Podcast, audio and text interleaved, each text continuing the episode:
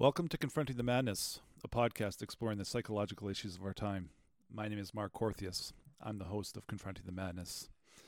In this episode, I had the great honor of speaking with Dr. David Nutt. And before I get into David's background, it took two takes for us to record this podcast. Unfortunately, 19 minutes into the first take, I heard a loud thump at Dr. Nutt's home. Unbeknownst to me, his wife had had fallen down the stairs.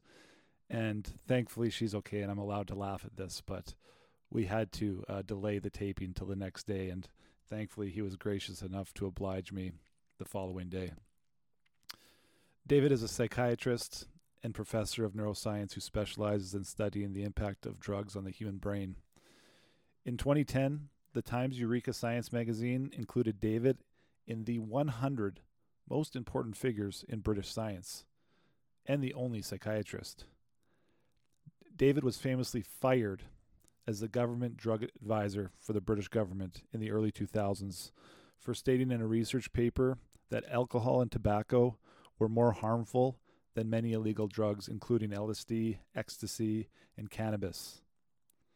David and I had a wide ranging conversation about his career, his public dismissal as government drug advisor, various drugs and their effects on the brain, as well as his current drug research looking at the effects of psilocybin on depression.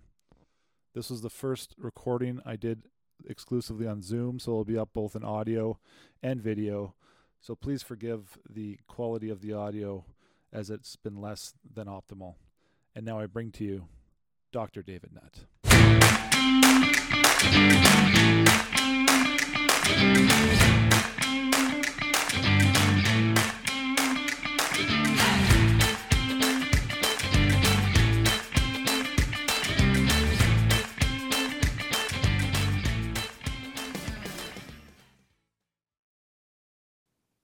Uh, Dr. David Nutt, uh, welcome to Confronting the Madness. Thanks for joining me today. For those of, uh, good to be here. Uh, this is this is take two for those that are unaware. We had a little bit of a uh, a mishap yesterday at, at the Nutt household um, with with some stairs and um, some falling. So uh, we're gonna try we're gonna try this again. Dave, Dave was gracious enough to to reschedule today.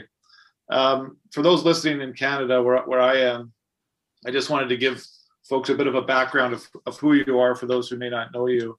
Um, you're currently the Edmund J. Safra Professor of Neuropsychopharmacology and Director of Neuropsychopharmacology Unit, the Neuropsychopharmacology Unit in the Division of Brain Science. You're also the department deputy head of the Center for Psychedelics Research at Imperial College. Maybe you're now the head if um, your your mentor is mentee is has gone on to, to, to San Francisco. Maybe we could talk about that.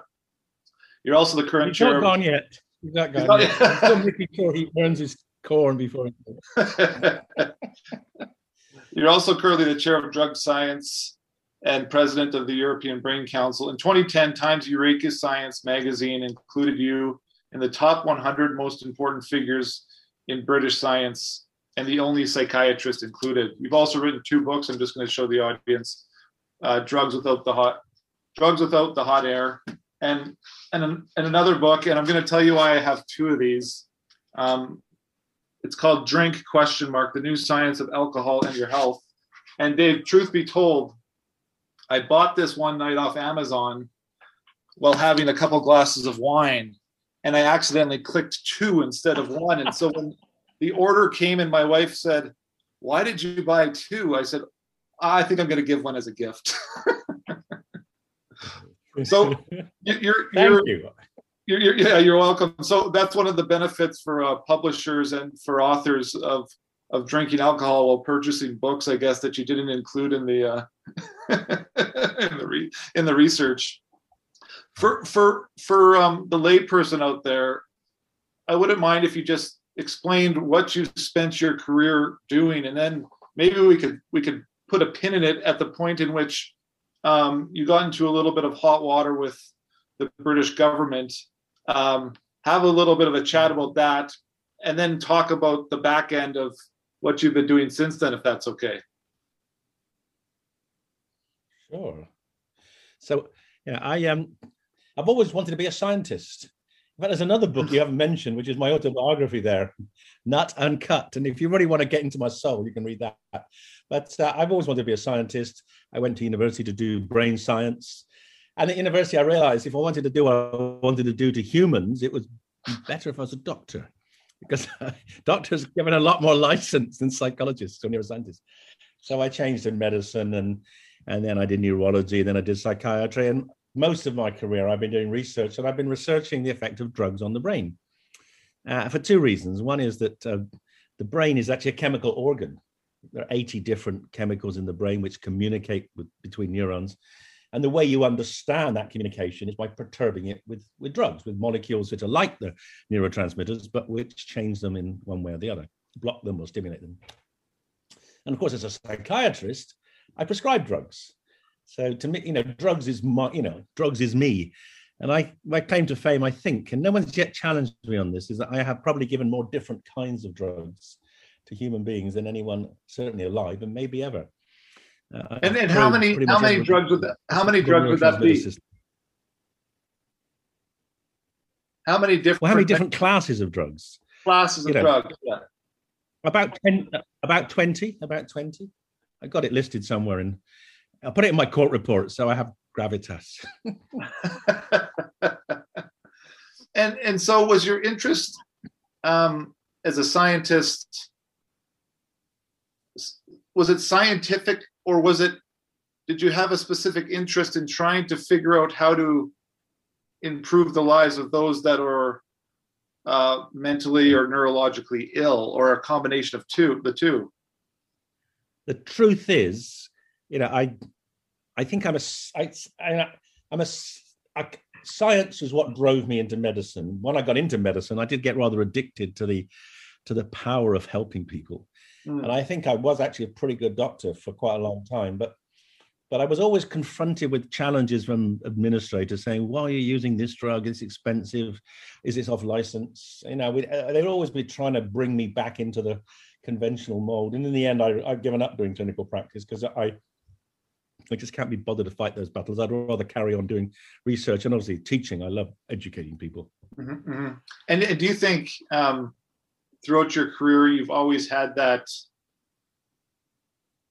libertarian for lack of a better word bend to you where you, you didn't want to conform to the norms i don't with- call it libertarian i call it rational i call it i'm a rationalist i'm not yeah. a libertarian in that sense I, mean, I am a libertarian in the sense of my political sense but my attitude to drugs is rational you know, and, and if there's a conflict, of course, I would tend to err on the libertarian side mm. rather than the. And libertarian is the wrong word for this context. I mean, more. Um, would you always not? Would you always push up against administration, bureaucracy, or politics even before you were the drug advisor? Was that something that's long standing within your ethos? I've always had a very, very strong sense of injustice. When I was 10, I started collecting. When I was 10, there was a major conflict in the Congo, which most people have forgotten about. I mean, it carries on, I suppose, but kids were dying, kids were starving. And I started running, uh, we basically bringing buy sales so that we could um, fund Save the Children Fund. I've always thought it's injustice seems to me, you know, iniquitous. If you know there's injustice, you should be doing something about it. So mm-hmm, I've mm-hmm. always tried to do that. Mm-hmm. Yeah, I've always funny thought... when I, I, I would. You carry on, sorry. No, go ahead, Dave. Yeah, um, so I, I, think I've always pushed against authority. At school, they never made me a prefect, and I was one of their most successful students when I was leaving. And you know, I got an open scholarship to Cambridge, you know, and uh, and uh, the headmaster said, "Well, we'll be glad to get rid of you, nut." And I thought, well, "Come on, guys, yeah, all I do is ask awkward questions." so throughout your career, obviously, you progressed um, to the point where, in the in the early 2000s, you became the the drug advisor to the British British government, and maybe talk about what what the purpose of that role was. So, drug policy in Britain is con- supposedly reviewed and made, or guidance is given to the government by a committee called the ACMD, Advisory Council on the Misuse of Drugs. And within that council, which is comprised of all range of people from police to judges to teachers and um, scientists, there's a subcommittee called the basically the Science and Technology Committee, and I chaired that for nine years. So our job was to monitor new drugs coming along, look at the harms of old drugs, and give the, the government guidance on to whether to make a drug illegal or legal, keep it legal, or even, in theory, take it out of illegality and make it legal. Though that's never happened. So I was sort of overseeing the science of drug policy in Britain. And and that was going along swimmingly, I suppose, for a number of years until um, until a point in which you wrote an article about the, the harms that alcohol presents that are more harmful than things like LSD or ecstasy. Is that is that an accurate summation? It was never going swimmingly because it was quite clear from very early on that the policies weren't evidence based. Right. And, and I always, I kept, they kept saying to me, yeah, but you know, we'll get it right after the next election. We'll sort it after the next election. They never damn well did. And uh, and also they refused to allow us to consider alcohol as a drug. Uh, but eventually, I just said, "Look, come on, alcohol." We did we did some very novel, very kind of sophisticated analysis of the harms of different drugs using a, mu- a much more complicated, sophisticated scale set of scales. There are 16 ways in which drugs can harm you, nine ways harm the person, and seven ways harm society. Mm-hmm. And when you look at all those harms, alcohol in Britain comes out number one, and I'm sure it would have been the same in Canada. Mm-hmm. And the government didn't want to do that. Say it's not a drug. And I said, of course it's a drug. No, no, it's not in the Misuse of Drugs Act. Well, I said, that's up for us, surely. You know, it's our committee's job to say what a drug is, not yours. Right. And eventually they just sacked me because they got fed up with me pushing against them. Mm-hmm. And um, interesting, just a side note, in, in one of your books, you asked the question, if alcohol um, just, yeah. just emerged today, would it be legal? And maybe talk about how you think about whether or not it would be legal today. Well, it, it certainly, uh, if it emerged today, in most countries in the world, it, uh, apply any kind of harm assessment to drugs, it would be illegal because it, it's certainly more harmful than many of the drugs which are currently illegal. Mm-hmm. Uh, and in fact, we also, in a more sophisticated way, we know if it was invented as a foodstuff, today, it would fail all the international and national food safety measures. so we have a we give alcohol a very special place in our life. We're completely blinkered to its harms. Why? Because we love it. and, and t- tell me this. I just find this story humorous, and I hope you, you do now. Maybe you didn't then, but uh, Jacqui Smith. Who, tell me what a home secretary is relative to what, what type of political position is that?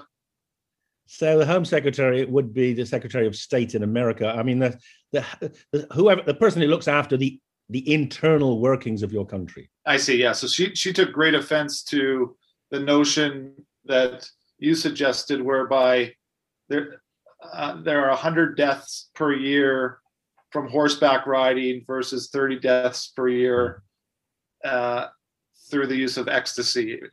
Yes, that's right. And that became actually quite quite a scandal in of itself, is did it not?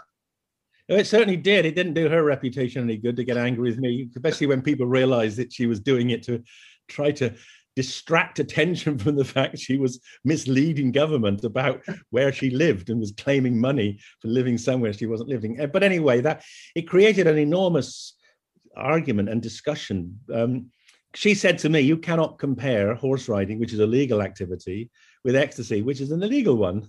And I said, Well, of course you can. How can you decide if ecstasy is illegal if you don't compare the harms? And she just kept shouting at me. And, and I'm thinking, this this doesn't make any sense at all. You know, surely there's got to be some measures that people, you know, base decisions on. And I realized then, actually, afterwards, I spoke to a number of my friends who were in politics, and only two of them agreed with me. The rest, they said, no, no, if it's illegal, it's illegal.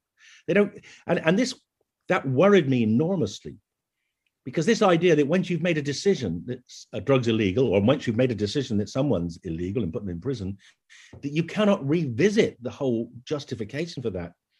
I find that really terrifying because it, mm. it, it, it is such a source of injustice. You know, you, we you can't put people in prison just because you don't like the name ecstasy, and they do. We mm-hmm. ecstasy selling ecstasy gives you longer prison sentences in Britain than selling cocaine or crystal. Wow. And and so that was obviously a, a tumultuous period of time. Did you come out on the back end of it though be- better better for it because you stood your ground on, on the uh, the basis of evidence?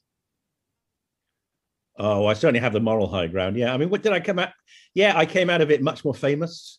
I came out, out of it with a you know twenty thousand followers on Facebook and you know fifteen thousand followers on this new thing starting at the time called Twitter. Right. Heard of. So I I came out as a sort of um, figure of um, of opposition to government, I think it certainly spawned an enormous amount. You know, I was the first scientist to actually say the drug laws are rubbish. I, it was like calling out the emperor's new clothes. You know, and there are lots of other people said, "Oh, thank goodness! Yeah, now we agree. Yeah, we can come out," because no one wanted to be the first person to say that. But it obviously was a very stressful time. It you know it wasted a lot of energy and. Um, mm. uh, but I think I think was it overall beneficial? I think the answer is still things would have been different if I'd stayed on. I might have stopped some of the more ridiculous laws that they've now brought in since. But then again, I might not have. You know, I just one of the things I discovered was that politicians don't tell the truth. now, I mean, you might say, "How, God, you're David, you were in your fifties. Surely you knew that." But I didn't, because until you, uh, you know, when you meet them, they're very plausible. Mm-hmm. It's only when you realize that they continue to, to mislead. So it was a kind of personal learning experience as well. And uh, I think overall, the, it's given me through my new charity, Drug Science, a, a, much bigger reach. We now have, I mean, people like you, you know, Canadians know about me. You've never heard about, you know, never have talked to me before. no, no, yeah. And so, were you? So after you were sacked from the position, after after Nutt was sacked, I just can't help but say that. Sorry. Um, what? No, that's really fun. I like it. That was because they say they say I resigned. I did not resign. I refused to resign. And then they wrote and said, You're sacked. Yeah. Were you doing uh, research on um, psychedelic drugs at that time? I wonder if they knew. we were starting, we were beginning to do it. Yes, but I don't okay. perfectly, perfectly legitimately. No, I mean, yeah, yeah. Nothing. I was. I mean, I was getting a license to do it. I don't think that was the issue, actually. The bigger issue was saying alcohol is a drug. I mean, that's just absolutely. Yeah. yeah but, but I'm just wondering as we transition into your, I guess, you know, next phase of your career now, when hmm. did you really start to to to aggressively pursue um, research on psychedelics like psilocybin and uh, MDMA and the likes? We um we, we I think we wrote the first protocol in 20, 2008, 2009. Okay. And I, I think it was 2000 and yeah, late 2009, I gave the first psilocybin injection to a volunteer. In a, a, we had to start doing it in a, a, a mock-up scanner. We weren't sure if people could tolerate the psychedelic experience in a real MRI scanner, which is quite an unpleasant. You know, it's like being in a, mm-hmm. in a tubular metal coffin. So we did it in a mock-up scanner first, and and people tolerated it. So. And and at the time, were you again? This was more of a scientific endeavor. Um, at what point did you say, "Wow, there there might be some sort of significant benefit to those suffering from mental mental disorders?" Yeah, after about three years later, the government, and the Medical Research Council, put out a call for for new approaches to depression, and we we by that point we had seen two very interesting things happen in our we'd done two psilocybin imaging studies by then and they both come up with the same outcome that um, that psilocybin which is the active ingredient in magic mushrooms would disrupt the brain circuits which we knew from other people's research i wasn't really working on depression then i was working in addiction but we i'd known that uh, or i knew enough about depression to know that that this was an interesting finding. It was disrupting the brain circuits of depression. But also people coming out in the scanner. You give someone magic mushrooms in a scanner, you wouldn't expect them to have any real benefit. But they often came out and said, wow, you know, that was interesting. And I feel better. I feel more in tune with the world, more in touch. We thought maybe that's an antidepressant effect. Mm-hmm. And also, the Johns Hopkins group had also done some work in um, healthy volunteers showing uh, increased wellness after psilocybin, the same doses we use. So we thought, oh, let's give it a go. Let's write a grant. There's a chance we might get funding. Up to that point, our funding had been from charities. Since that point, our funding's been from charities. But at one point, we got money from the government to study depression. Oh, wow. And it works. and so, how, how maybe talk through how you your research is showing it, it does work. And you know, I, part of the there's a JAMA article that you and uh, Robert Carhart Harris wrote, and I'm just gonna I'm just gonna read it because I find it very fascinating. Um, and it, it asks the questions: Why might psychedelics work in such a wide range of disorders? And yeah. you write, we might suggest this maybe because these conditions are all internalizing disorders. So maybe describe what an internalizing disorder is, and then how you suggest that uh, psychedelics work on the brain to um, affect the, the internalization. Yes, so let's start. Take depression. Um, in depression, what we know now from other people's work, neuroimaging work, is that the brain circuits that make you think about yourself are basically exaggerated. And that fits with what goes on in the depressed mind. Depressed people continually rehearse, repeat, ruminate on things they have done wrong. They continually cogitate about mistakes they've made, people they've upset, errors they've made, etc., guilty feeling. And that's what we call internalizing. They're thinking about themselves, but in an, in, in an inappropriate way. They're obviously not guilty mostly, but they think they are. Now, if you take addiction, the process is similar. People are thinking about, you know, the needles or the bottle or the rocks, and they know they don't want to. They want to escape from that, but they can't. Their mind gets locked into this repetitive thinking. And we believe that psychedelics can disrupt the processes which lock you into this, this um, tramline thinking. And, and why, like, so if you take cognitive behavioral therapy, for example, which um, effectively is trying to do the same mechanism through talk therapy, right? Is disrupt negative thoughts, emotions. Um, why is just from a from a neuroscience perspective, what is a psychedelic doing that's so different from simply cognitive behavioral therapy? Do we know? Well, that's a really good question. And the answer is yes, we do know. And I can answer it in two ways. So I'll start off by answering it using the voices of our patients, because in our first depression trial, we treated people with resistant depression. They had all had CBT, and it had not worked in any of them. So afterwards, when most of them got better after psilocybin, you know, we said, well, tell us the difference between what psilocybin is doing and what CBT is doing. And they said, CBT is like this. CBT is like going to school. The teacher tells you to do this. It's difficult to do because you're depressed. And if you don't do it, you're a failure. Mm-hmm. And that mm-hmm. makes you more depressed. And psychedelics, they stop you being depressed. They reset your brain. They defragment your hard drive. They reset, you know, the, they reformat your computer. They reformat your brain so that's how they say. So subjectively, fundamentally different experiences. Uh, and then what's the neuroscience of that? Well, the neuroscience is again very straightforward. CBT is using very high frontal regions. Reason. CBT says you think you're depressed, but you're not. Look at the evidence. You're not depressed. You know, are you? You know, no, what's the evidence you're depressed? What's the evidence you're a bad person? You, so you've got to do work. You've got to keep building up these prefrontal, high-level cognitive processes to sh- kind of balance or shut down the negative thoughts. Whereas psychedelics, they just disrupt the negative thoughts. Right. And uh, and so you don't have negative thoughts. So you don't, you know, basically, you know, they kind of you purge your system of the negative thoughts, and that's uh, that also happens in the cortex, but it happens because you disrupt the thinking processes. Whereas CBT is always about controlling; it doesn't get rid of the thinking; it just right. tries to overlay a different kind of thinking, and that in itself is is actually hard work. And and you're never free. I mean, people who you know do and CBT is is effective for quite a few people, mm-hmm. but but they're always working at it. It's not that you know it's a kind of you know you've got to keep doing it to keep the other negative thoughts at bay. Right.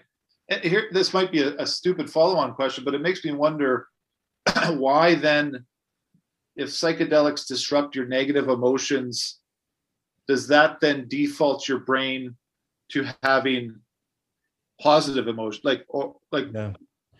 It's a great question. I mean, actually, I think you're touching, to my mind, the fundamental question that I'm going to wrestle with over the next year or two is working out what is the difference between a negative thought and a positive thought. Ah. Why can one of them be disrupted? And the and I think that's a really, really interesting question. Yeah.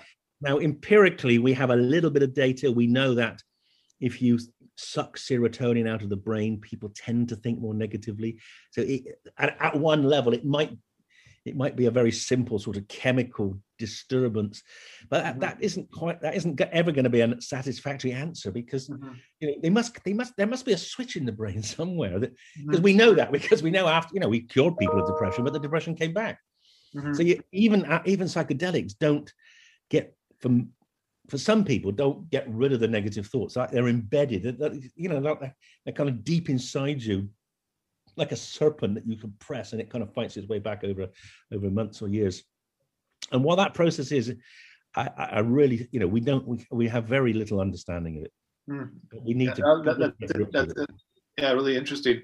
Just speaking of serotonin maybe could we talk a little bit about antidepressants so let's take a, a ssri for example. Um, if you could just help explain to folks because you can do a better job than i'm what that is and why that's different um, mm.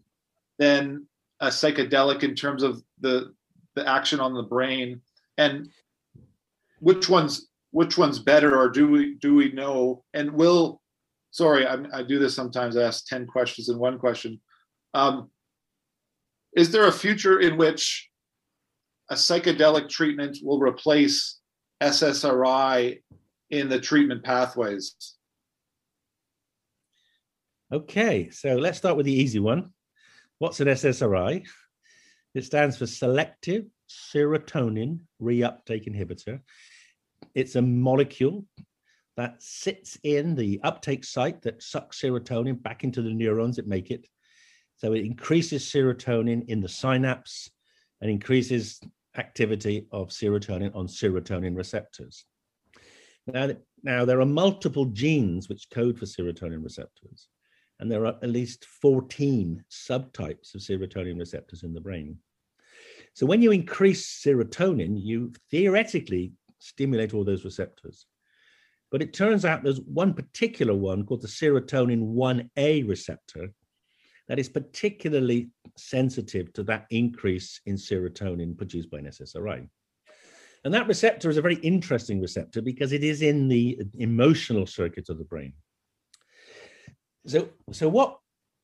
And it's an inhibitory receptor. It dampens down the brain. So the reason SSRIs work is because they dampen down your emotions, and they dampen down um, stress reactivity. Now we all know that stress is a major factor in depression. And in fact, if we look at the brains of people who are depressed, they are super sensitive to stress. We can measure that. We can put them in a brain scanner. We can look at the stress center in the brain called the amygdala we can show them uh, a, a, face of someone who's frightened, and their amygdala lights up more than your amygdala. If anyone's amygdala would light up if, if they see something frightening, but theirs lights up more. They're super sensitive. And what SSRIs do is they dampen that down. And the reason they take three, six, eight weeks to work is because the, the recovery of the brain is determined by the fact that you've stopped the stress and the brain then heals itself. So they don't directly get you over depression, they mm-hmm. let you heal. Now, psychedelics work on a different sort of receptor, the serotonin 2A receptor, which is in the cortex, a diff- completely different part of the brain. And they lift depression through the mechanisms I've already explained. They disrupt depressive thinking. So they actually kind of basically destroy depressive thinking, whereas SSRIs allow you to slowly stop being depressed as your brain heals from the, um, the consequences of stress and so the, why do SSRIs not work on such a large percentage of individuals from from a from a brain science perspective? Why are they ineffective? We don't know. Don't know. We absolutely have very little idea as to why they don't work. Um, they actually, they there are two roles for SSRIs. One is to lift you from depression, uh, where maybe, so you know, I mean, maybe half of people get a goodish response. But but there's there's another role which is somewhat they're somewhat better at, and that is protecting you against the next bout of depression.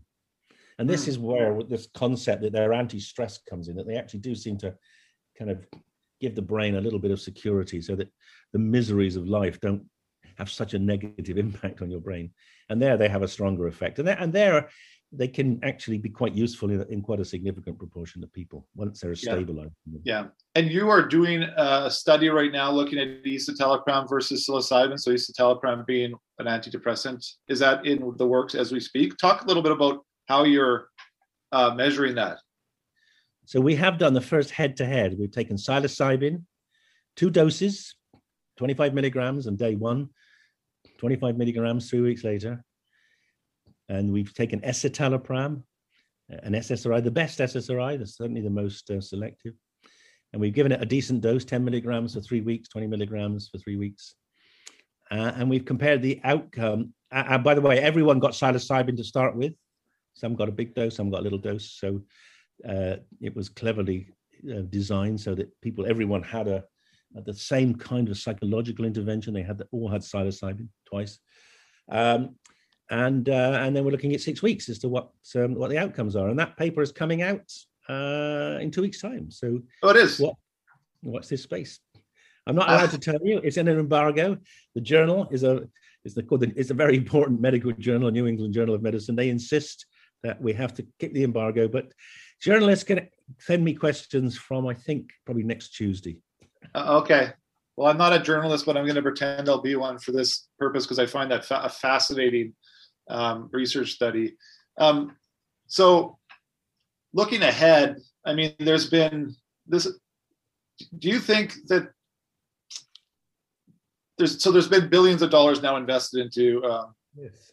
psychedelic companies, and in many ways, you know, I wonder if this is a threat to the pharmaceutical industry.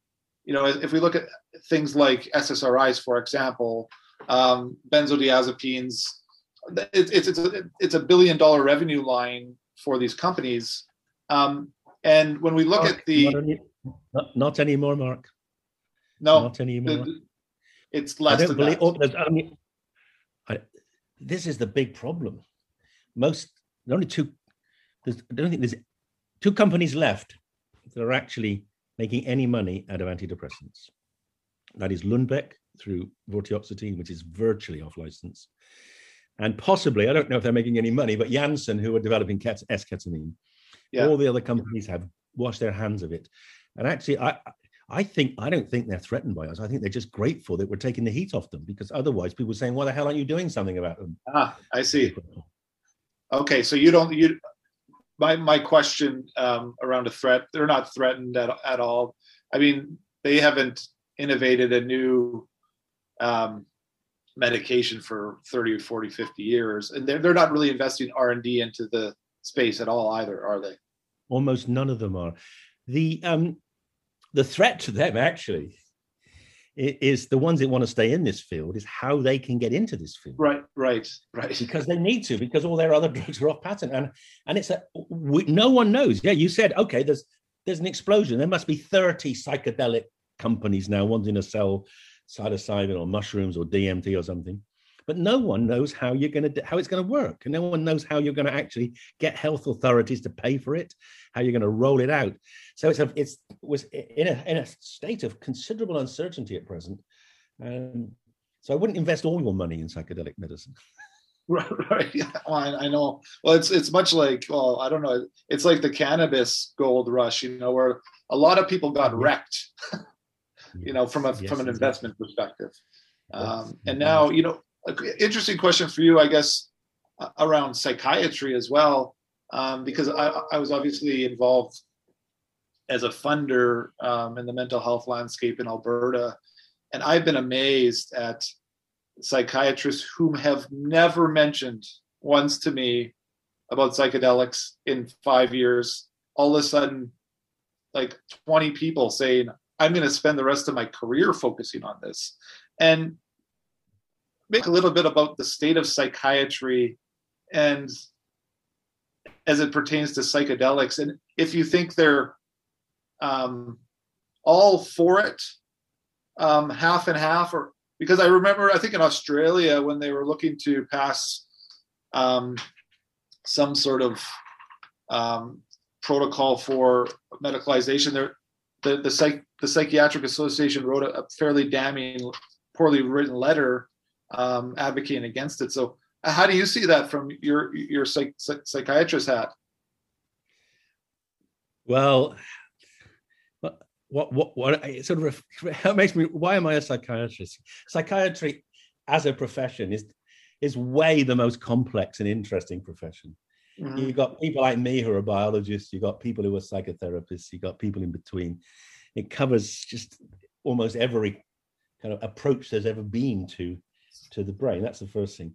The second thing is that um, it also is a, is a profession which has made little progress. You pointed out what innovation has there been mm-hmm. in anything we've done in the last the drugs we use today were all discovered for other purposes 50 years ago yeah yeah so so there are so there are psychi- psychiatrists are, I think are desperate for something new and innovative, particularly young psychiatrists, because young you know the need is greater than ever after COVID. But they're just saying this is we've just got these protocols, we're giving the same old medicines, and we're not actually using our brains, we're just prescribing. Now, the really exciting thing about psychedelic psychiatry is that it brings together a drug and psychotherapy because mm-hmm. we believe it's together. That, so this is this is complete. This is this is the revolution in psychiatry, and I think young psychiatrists are thrilled that they can do be both kinds of psychiatrists at once. And, uh, and I'm very excited about that. But of course, there are a lot of middle-aged and older psychiatrists who are um, who've been telling everyone how dangerous these drugs are for decades when they do the drug addiction courses, and and for them, it's going to be difficult to change. Mm-hmm. But I mm-hmm. just I want to tell you a very amusing anecdote. So about two years ago, I was asked to give a lecture to the Royal College of Psychiatrists. They just opened their new building in London, and it was a fantastic. I think 400 people there, and I gave the psychedelics future of psychiatry lecture. And afterwards, you know, there were three clearly three separate groups, thought groups in the room. The first, there were about 12 old men, um, older than me, who said, "Good on you we were there when we were giving it in the 1960s when it was legal. It was bloody good. Thank goodness I'm seeing it coming back before I die. And then there was the sort of 250 in the middle saying these are dangerous drugs and you know we're not going to break the law, blah blah blah. And then there were about 50, 70 young psychiatrists, and they said, "Hallelujah." You know, can I come and work for you? And in fact, quite a few of them are now. So and that was two years ago. I imagine if you gave that presentation today, everybody would want to come and work for you because. uh, yeah, uh, yeah I well, mean, it's look. I think we've got to be a bit careful, Mark. I keep telling on my team, look, just because there isn't public opposition doesn't mean that there there's not subconscious or even you know just deliberately quiet. I don't think we've won the argument yet. We've got to mustn't be complacent. I think we've got to keep pushing, pushing for the science, pushing for because you know, look, I have fought for 10 years to get medical cannabis in illegal in Britain, and we've hardly achieved it. And I, mm-hmm. I spent 10 days in court in South Africa two years ago trying to get cannabis as a medicine. And I was opposed by groups which are fun- largely funded by rich American philanthropists who are Puritans who believe that every drug is evil. Mm-hmm. And they've got a lot of money. They could they could afford to pay QCs to stack to attack me for 10 days.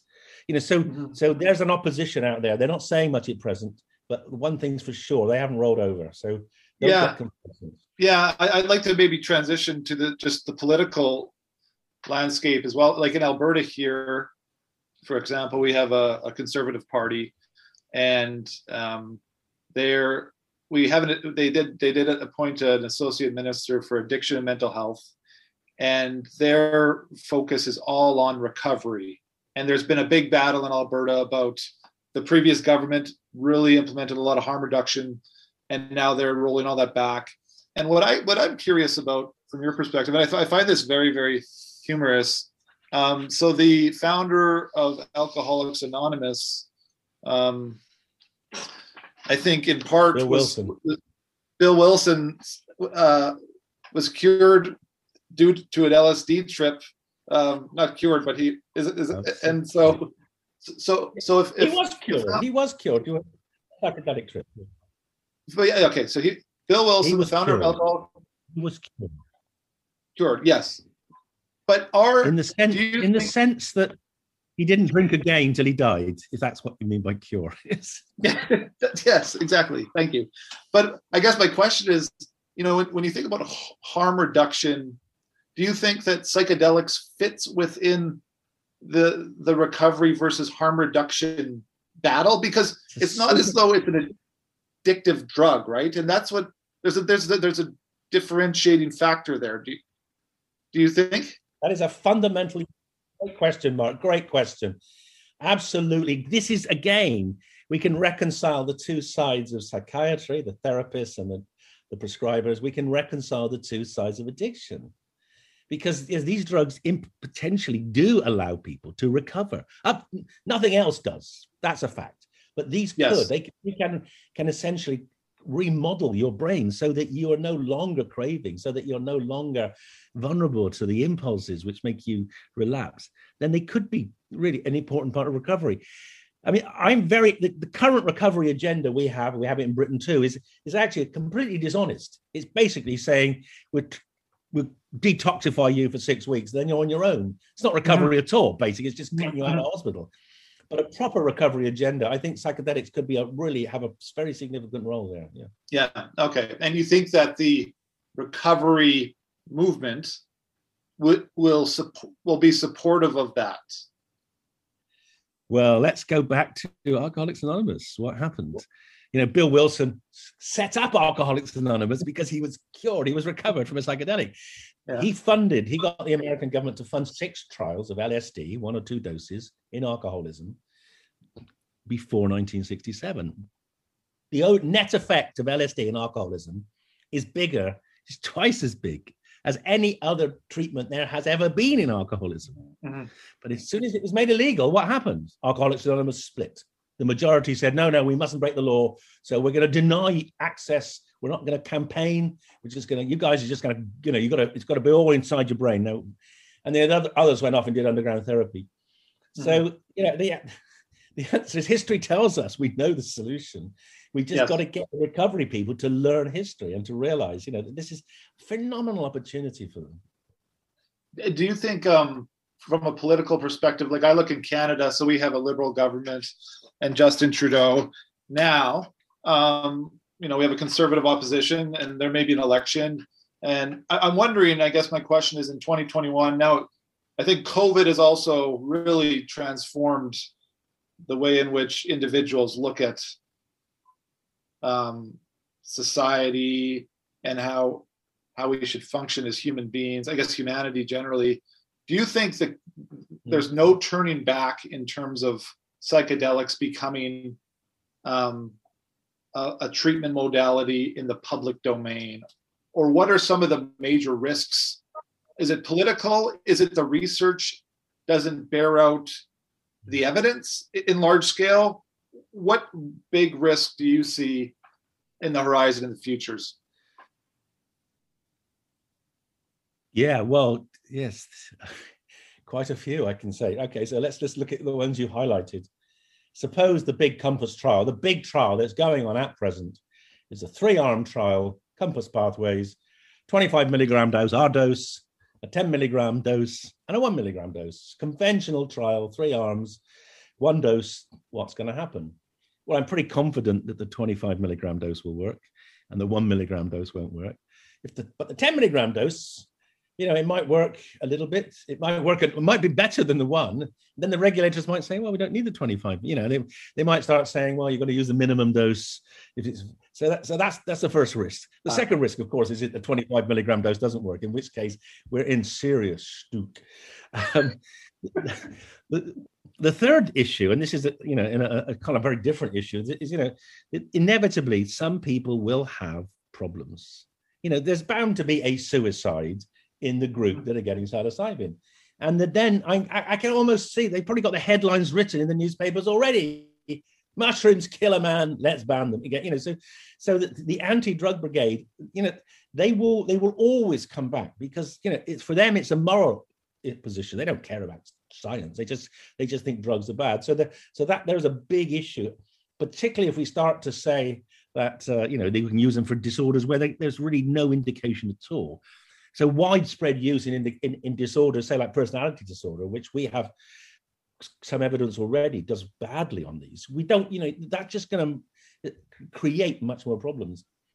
You know, and um, and then of course you've got the whole issue and the, uh, and you know the unspoken fear that they'll become recreational as opposed to medical, and will that change the world? And the answer is probably not. But but there will be people who will argue that it will, and who will then use that to try to stop the broadening of it, and maybe even to suppress it at all. So let let's be clear. You know, I mean, medical cannabis legal in forty countries, psilocybin as a medicine legal in three, and ayahuasca maybe another six. So 227 countries in the UN. We've got a long way to go with cannabis. We've got even further to go with psychedelics. So you know, let's not let's not get complacent yet. Mm-hmm, mm-hmm. One of the things that's, and I, I, I would agree with you 100. That's heartening, and I not that I I don't like the language around a mental health tsunami or meant like you know there's a lot of hyperbole around what COVID's done for um, mental health. I think there's been a lot of distress, but I think we're much more resilient as a as a species than than some of the the marketing language that's put out there. But I I do think that you know COVID has probably shone a light on how important mental well-being is, and I think that aligns well with um, the billions of dollars of investments that are being made in psychedelic companies. But I am curious to see how uh, politicians respond to some of this, and I guess hopefully that the research that that we that we follow the evidence. Um, but well, I hope you're I mean, I don't know what's happening in Canada. I am pretty disillusioned. A year ago, literally a year ago this month, I wrote a paper saying the pro- COVID will be resolved probably within 18 months. The problem then will be the consequences of COVID, which will be long COVID and the psychological consequences of, of being, particularly to the medical profession, of being completely ill-equipped for something that you should have been equipped for. Right. We've got seven government committees looking at how to stop the fucking virus. We haven't got a single government committee dealing with the psychological consequences. Mm-hmm. A year mm-hmm. on. I mean, it's so I don't know if you're doing it. The only country I know that's actually got a systematic program of, of mental rehabilitation is Spain, interestingly.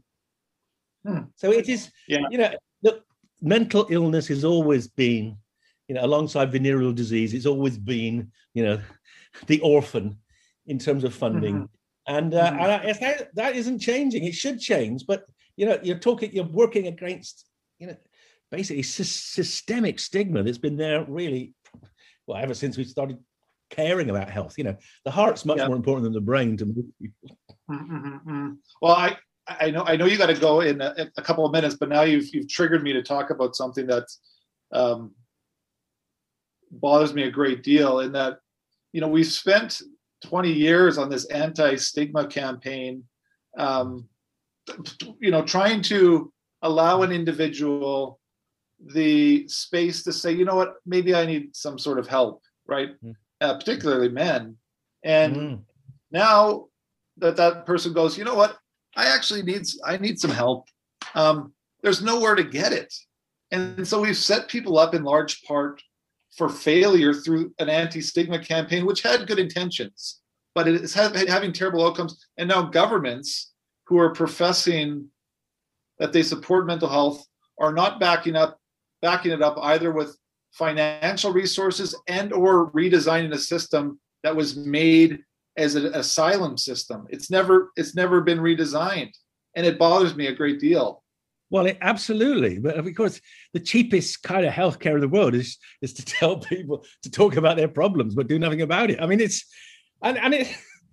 I would say that is just a manifestation of the stigma. That all you've got to do is talk about it and it'll go away. I mean, it, it's just it's the same as you know Nancy Reagan. Just say no. Drug problem mm-hmm. solved. Just say. I mean, it's this infantile kind of uh, approaches. But that you know, politicians spew them out, and and gullible members of the public think, "Oh, great, that's wonderful," but they don't follow through, and we have to hold them to account. Mm-hmm. Absolutely. Mm-hmm. But the only way we hold them account is through the through voters, through you know, through the ballot yes. box. And yes, yes. I, I well, let's let's let, let's not get our collective blood pressures too high here. Let's end on a on a on a lighter note. And, and this is actually how I first became aware of you. And this is I don't know. This is maybe four or five years ago, where a mutual colleague and he may be, he's a friend and mentor of mine, Dr. Andy Greenshaw, had told me about you because he said there was a guy in Britain who was creating a synthetic alcohol.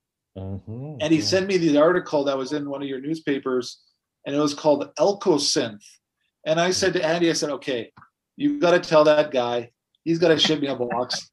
Too sweet, okay? And then obviously it was harder than that, but maybe just talk, tell tell people what you're working on because I I just find that um, I find that fascinating. I'm sure others will too. So every doctor, from the day they start on the ward as a medical student, every day, every doctor meets an alcohol problem. And uh, because I'm interested in alcohol as a drug, I have spent most of my life trying to find ways of helping people deal with alcohol, get withdrawn from alcohol, stop craving from alcohol. And uh, in my PhD back in 19, 1979, I discovered an antidote. I could get a rat intoxicated on alcohol and I could sober him up. And I went to my boss, my professor, and I said, I got an alcohol antidote. And he said, What's the use of that? And I said, uh, uh, You could drive home safely. he said, Yeah, but it'll still rot your liver. Uh, okay, I thought, well, maybe he's right. And then about 15 years ago, I was when I was um, in favor with the government, I led their foresight program, which was a 25 year view of the future of drugs and, and, and brain science. And during that, we had a year of sort of brainstorming. And I thought, we can never get rid of the harms of alcohol. I mean, it's a toxin. You rub it on the skin to kill bugs, it kills you inside because you know it kills your cells as well as bugs. So I thought maybe the answer is to replace it. And I thought, let's see, can we get can neuroscience tell us enough to replace it? And the answer is yes. Over the last 15 years, I've been partly working on this question of what's the neuroscience of alcohol, what's the neuroscience of the good effects versus the bad effects, and uh, can we f- mimic the good effects without the bad effects? And the answer is yes we can do that now, and we're in the process of putting our our lead comp. We've made compounds, new compounds, which we can patent, and which we are now in the process of taking through toxicology testing to get them out as a food because alcohol is a food. And so, I'm just going to finish with this. Um, I started with saying I bought two of your books because I had one too many glasses of wine, and so as as a favor, you know when it's when it's legal and able to be distributed. I'll send you my address so that uh, i can i can start helping market it here in, in canada mark, for you mark but we one thing i haven't told you which you may not know is it because the uh, it's going to take three four years going through all the food safety testing with the synthetic we have made a botanical. We've made a hmm. botanical drink called sentia spirits uh, which is food grade botanicals which are completely legal because uh, they're food grade and in fact, I will send you a bottle. Oh, it's it's we launched it in January. Every we've had three productions. They've all been sold out before we've made them, and it's uh, it's going really well. And so we're very excited by this. So uh, give, send me your full address, and I will have a bottle of Sentia Spirit sent to you. All right. Oh, thank you, thank you so much, my friend. And I know you got to go at nine. It's been an absolute honor and pleasure talking to you, and I hope we can keep in touch. Um, and take care of yourself. Take care of your take care of your wife for me. Okay. Thank you very much, Mark. Yeah. If you and if you like the spirits, then you can. I'm very happy for you to market it for us in Canada. All right. Okay. Sounds. I'll just take. I to do a 25 percent. Uh, 25 percent. Uh, cut from it. so I'm not a businessman. That sounds fine to me, but you'll have to negotiate with my colleagues. Take care, Mark. Cheers. Great to talk. Bye bye.